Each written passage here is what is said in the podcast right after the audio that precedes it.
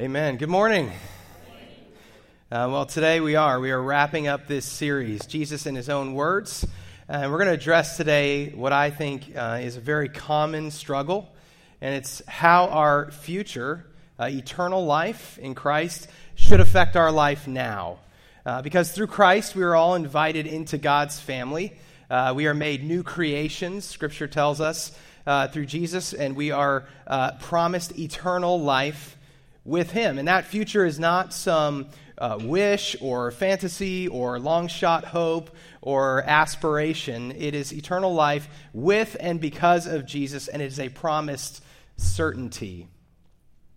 But even if we believe that in our hearts and our minds, uh, often our actions reveal that we don't really trust that future. Uh, we act as if we are on our own to protect ourselves, to secure our future. And we find ourselves trusting in God only as a last resort when we feel out of control. Uh, and we find ourselves praying mainly out of desperation to kind of control uh, circumstances. And so, what that means is we are going about our current life as if eternal life isn't real, uh, or that it's only relevant after we die. Um, and so, as a result, eternal life, the promise of eternal life with Christ, doesn't change the way that we live now, but that is not how it's meant to be. We are meant to have a durable sense of security because of the love uh, that God has for us, and we're meant to have a resilient joy, even in the face of struggles in life. Uh, but we need help living this way because, left to our own devices, we revert to living as if uh, eternal life is not real. Uh, but the good news is that Jesus is with us. He knows our struggles, He cares, and He wants to give us guidance and encouragement in this area. And one of the ways He did that was through His teaching.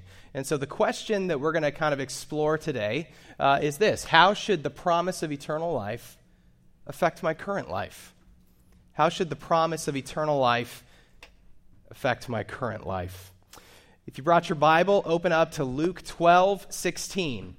Luke 12, 16. If you're unfamiliar with the layout of Scripture, uh, the Gospel of Luke is the third book in the New Testament, probably about three fourths of the way through the Bible.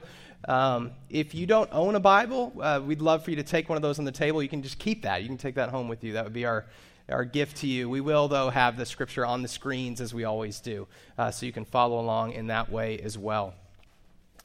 In Luke 12, starting verse 16, we're going to look at a parable that Jesus taught. A parable is a, a, short story that's designed to illustrate a spiritual truth. This is what we've been looking at uh, in this series. And this parable that we're going to look at has been uh, uh, dubbed by scholars the parable of the rich fool. Uh, so let's jump into it. Luke 12, 16. It says this He told them this parable. All right, we're going to stop there, just like we have for the last several weeks, uh, because we need to think about audience. So if you're taking notes, go ahead and circle the word them. He told them this parable. Who's the them? Uh, because when you read the Gospels, you, you see that often what Jesus taught, what he said, uh, had to do with who he was around. He overheard something, someone said something, and it sparked him to respond by teaching. So it's always important to know when Jesus is teaching, who's he talking to? Um, so if you were to back up to the beginning of chapter 12, you would see that thousands of people are crowding around Jesus. They're desperate to hear from him. Uh, people are coming to be healed, and it's just throngs of people all around him. And, and in the midst of that, this guy gets close enough to Jesus to kind of throw out something about his situation. And so he says, Hey, Jesus, tell my brother to divide the inheritance with me. You know, he's like tattling on his brother right there to Jesus. I got my chance. And so he, he basically asks Jesus to weigh in on this like family matter, this financial matter about inheritance. And Jesus responds to this man not by talking about his situation or inheritance, he speaks to the man's heart. And he responds to this man by saying, You know, be careful about greed. Be careful. And he says, Life is not found in having lots of possessions. So he's speaking to this man, and he makes that statement about life isn't found in an abundance of possessions, and then he goes into this parable to further illustrate that point. So let's keep going. Verse 16 uh, it says, He told them this parable The ground of a certain rich man yielded an abundant harvest. He thought to himself, What shall I do? I have no place to store my crops. Then he said, This is what I'll do. I will tear down my barns and build bigger ones, and there I will store my surplus grain. And I'll say to myself, You have plenty of grain laid up for many years. Take life easy, eat, drink, and be merry. But God said to him, You fool, this very night your life will be demanded from you. Then who will get what you've prepared for yourself? This is how it will be with whoever stores up things for themselves, but is not rich toward God. So let's look at what we just read. Uh, the man is uh, a farmer, which is a very normal thing in the first century Palestinian context. Uh, and he's rich, it says. Uh, in fact, highlight that. That's how Jesus introduces the man a certain rich man. So he's already rich. He's already rich, and now on top of that, he has this great harvest which wealth, again, was found in your crops and your livestock and that sort of thing. So, this uh, man who's already rich is about to increase his wealth quite a bit uh, by this new harvest. And it says, he thought to himself, highlight that phrase if you're taking notes. He thought to himself. Uh, that's an English translation of the ancient Greek that the New Testament was written in. Uh, and the word there is a Greek word that has to do with reasoning, dialoguing, debating. So this man isn't just kind of passively wondering what to do about all this extra uh, wealth that he has. He's thinking about it, he's reasoning, he's dialoguing with himself about how to handle this surplus. And he ultimately concludes the main problem is that his barns are not big enough. That's the main problem with his situation. So, to solve the problem, just construct larger barns. So his identification of the problem and his solution shows us what he's thinking. And he's thinking that all of his riches and now this surplus is for him to keep. That's his assumption. It's all mine. Yeah, it, you know, it kind of reminds me, some of you may have seen this um, quote going around. Uh, you know, when you have more than you need, build a bigger table, not a higher fence. This guy was not in a building a bigger table kind of mind frame at all. Okay? There's no hint of him thinking he's going to give anything away or share anything. It's all for him. That's where his heart is. And so, if his heart's there, of course, building bigger barns is the solution. You know, he, he thinks this is a good idea. I'm going to be able to relax, enjoy life, celebrate. He's got grain laid up for many years, it says. Highlight that phrase laid up for many years. He's got a stockpile He's feeling good about it. And now God appears as a character in this parable, and he says to him, You fool. Highlight that. You fool. The Greek word there means senseless. It's like, what are you thinking? You see, the man didn't realize his life would end that night. It's not saying that God is taking his life to punish him for this. It, it was already the case that he was going to die that night. And so the man, it, it, in the parable, we see assumes two things. He assumes all of his wealth and possessions are for him and for him to keep, and also that he would just live on for many, many more years and be able to enjoy all of this. He assumed those things. And so everything he's had, who, who, you know, all of his possessions, whose are they now going to be? Jesus says this is the reality for anyone who stores up things for themselves. Highlight that, stores up. It's in the final uh, sentence there.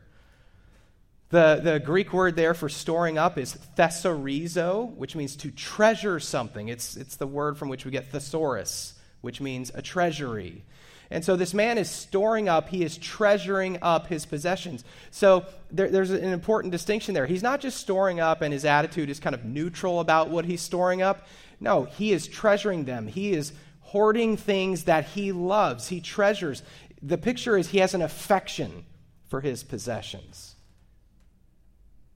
He is treasuring this stuff up to secure himself.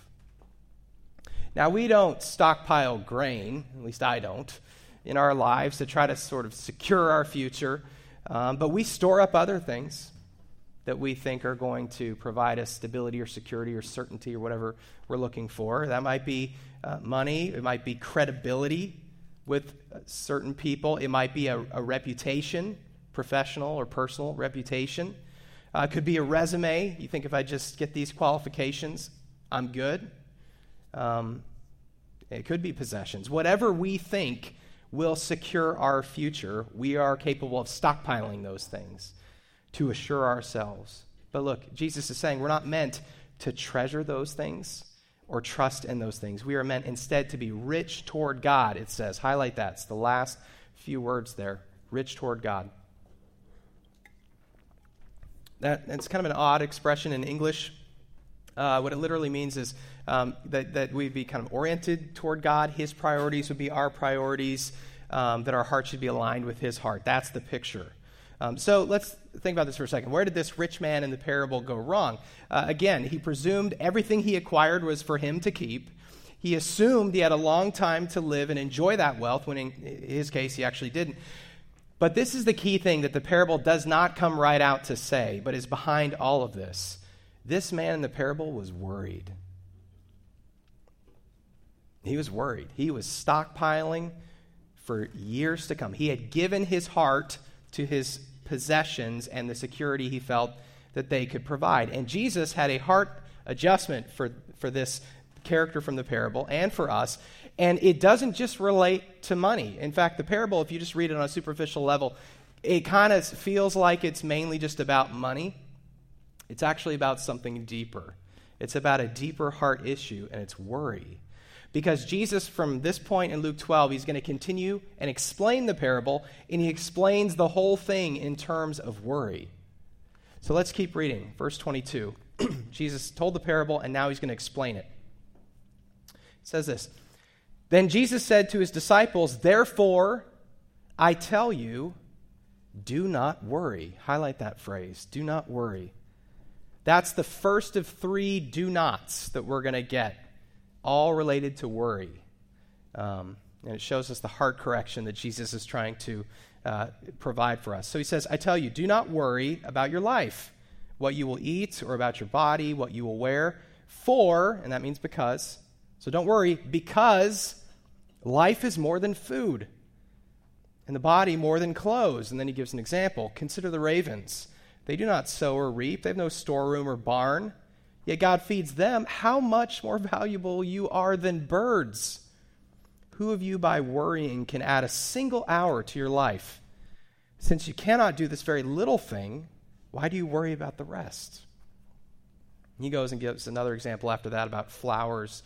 Um, but look, the man in the parable was worried about his life, worried about his future. And Jesus is saying, don't do that. And in fact, the word worry there, I want to talk about what that means because we, I think, tend to think of worry as just sort of a, a feeling, a just general anxiety about things. But the Greek word here that we translate as worry was more precise. It literally means to have a divided mind.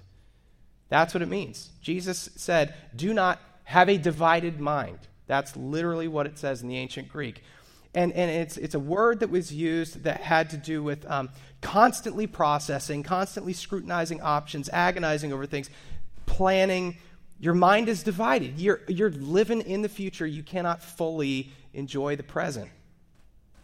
You ever feel that way? I know I do. This week, I spent a good part of my week, this week, divided mind. And I think there's a lot of thought processes that we have processes that we have that we don't think of as worry, but they so are. You know, I'm not worrying. I'm just planning. I'm not worrying. I just felt like spending the whole weekend researching something. I'm not worrying. I'm just like a processor, so I'm just processing it out. I just love pros and cons lists. I love them so much. I'm not worrying. What do you mean?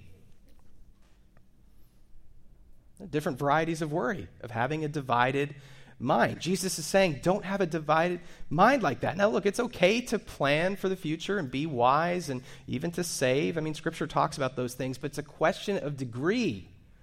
Are you consumed with securing your future? If so, Jesus is saying your mind is divided. And Jesus is trying to provide reassurance by saying, understand how valuable you are to me. I take care of the birds. You're worth a lot more than them, he says. He wants us to trust in him, that he's with us, that he'll take care of us. He's saying, all this energy you're putting into worrying, you're not even adding an hour to your life. One hour, you can't even do it. So it's not worth it at all. Just stop. Now, that's tough advice to hear. I know it is for me. I'm a planner. I get hyper focused on things. I needed this reminder this week, this encouragement. So, Jesus has a second do not for us. Following up the parable, let's keep reading. Verse 29. He said, Do not set your heart. Highlight that. Do not set your heart on what you will eat or drink. Do not worry. Highlight worry again. Do not worry about it. For the pagan world runs after all such things, and your Father knows that you need them. But seek his kingdom, and these things will be given to you as well. Jesus says, Don't set your heart on these immediate concerns. Uh, it's the connotation of following after. Don't chase after these things. Don't make them the object of your sole focus. And then he says again, don't worry about it. But the Greek word there for worry is a different Greek word than the last time Jesus said worry. So now he has another word. You know what this one means? It doesn't mean to have a divided mind. This one means to elevate something too highly. Jesus is literally saying, don't lift too highly these immediate concerns in your life, your, your desire to secure yourself and provide from your, for your future. Don't elevate that too highly in your mind. The man from the parable was doing that. He was, uh, you know, uh, accumulating all this wealth and just kind of hoarding it for himself, preparing for his future, making sure he's not vulnerable. Now, look, it's not a problem that he was wealthy. There's nothing inherently wrong with that. The problem is he gave his heart to it. He gave his heart to the pursuit of security and autonomy. He elevated his possessions and his plan too highly. And Jesus is saying that is the wrong path. He says pagans do that. Literally, it says the nations of the world, they're consumed with just providing for themselves and securing their future. Jesus is saying that's how people act who don't know me. Don't act like you don't know me is what Jesus is telling us. You don't have to do that. And he tells us why we don't have to do that. It's this amazing answer. He says, The Father knows you and knows what you need. You're not alone. You're not fending for yourself. Everything you know you need, God knows you need too. This is not a surprise to him. Your focus, Jesus is saying, should be on seeking him and his kingdom. That means prioritizing your relationship with God, focusing on that, trusting that he's going to provide. You can loosen your grip on control. That's the picture he's painting. But Jesus had a little bit more to say. Here's the final do not, verse 32. Do not be afraid. Highlight that. do not be afraid, little flock, for your Father has been pleased to give you the kingdom.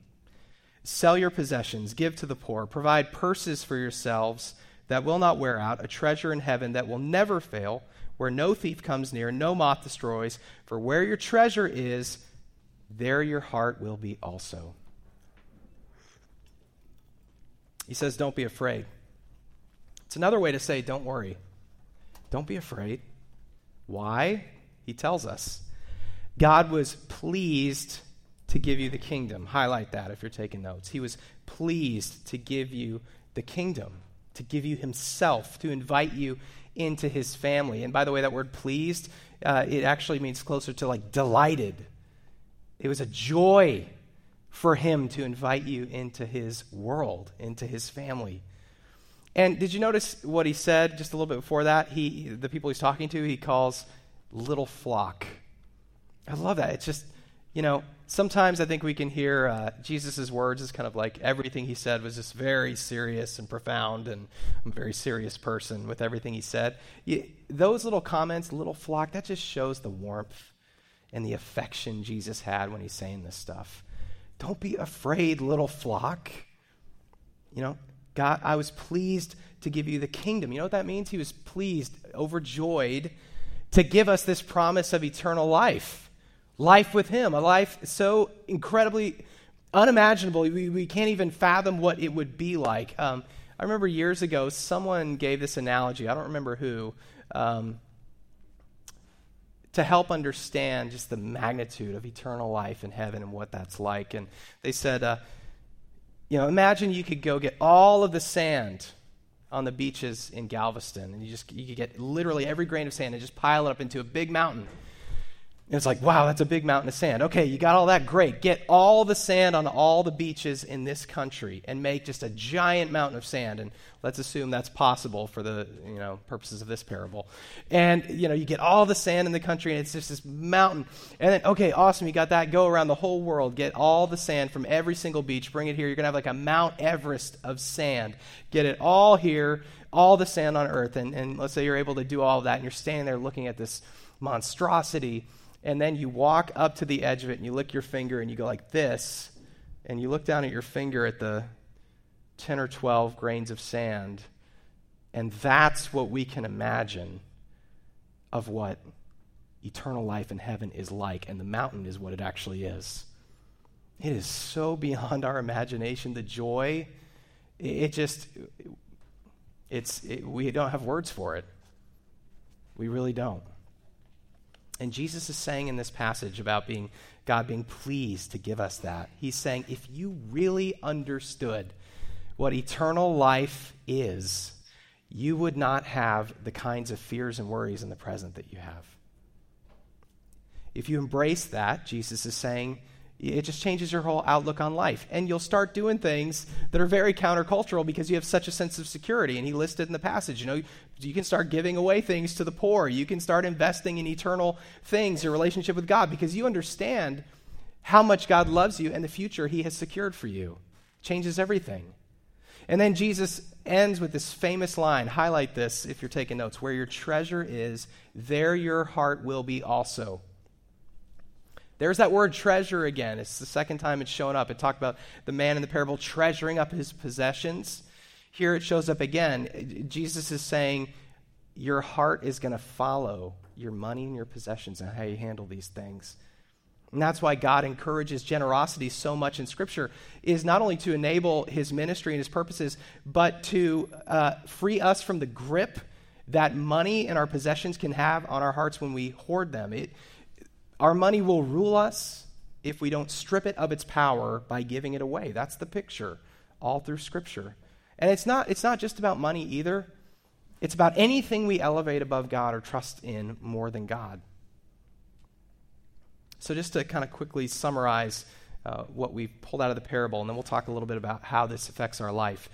So, Jesus told this parable of the rich fool who was focused on himself, securing his own future. And in explaining the parable, Jesus um, ex- uh, warned us about avoiding three types of worry. So I just want to go through those really quick. The first was this having a divided mind, not really being here, always thinking somewhere else.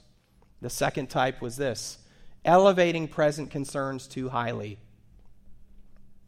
And the third one really is kind of the root of this forgetting God's promise of eternal life. Not really trusting. So, how should the promise of eternal life affect my current life? That's the question we started with, the question the parable is speaking to. Here's the answer Our hearts should belong to God and His purposes, not to our possessions and our plans.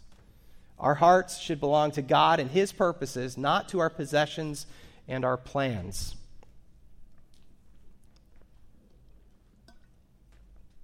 If we really embrace the magnitude of eternal life waiting for us, accept that God loves us and is with us now, we should find ourselves loosening the grip of control. We should be able to rest in the knowledge that our future is secure and that we don't have to be the ones to secure it. It has been secured for us by Christ.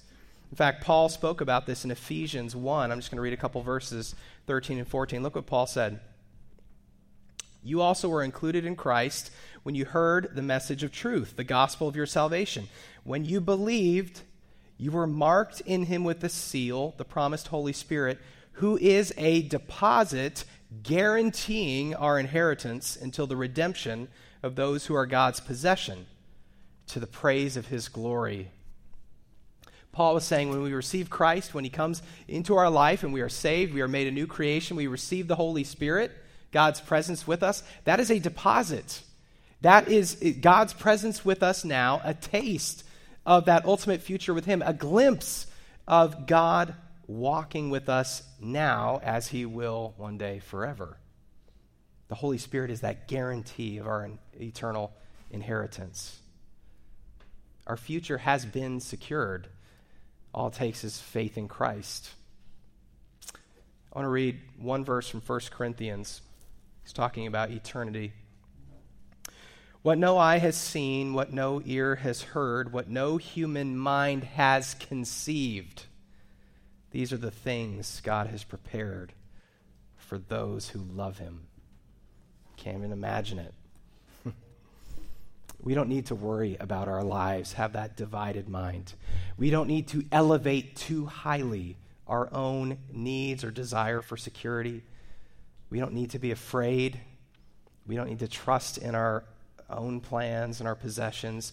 We can instead trust in the one who is trustworthy. Give our hearts to him and his purposes here and now. You know, he's the God who created us, who uh, loves us, who invites us to his banquet. We looked at that earlier in this series. The God who invites. He comes after us when we wander. He's the God who listens when we pray and grows us to look more like him. Apart from him, we can do nothing, Jesus said. Where your treasure is, there your heart will be too. And so I want to just put a statement on the screen that I think kind of gets at uh, a lot of what we've talked about today. Our heart's desire should be that our heart desires the Lord more than anything else. Our heart's desire should be that our heart desires the Lord more than anything else.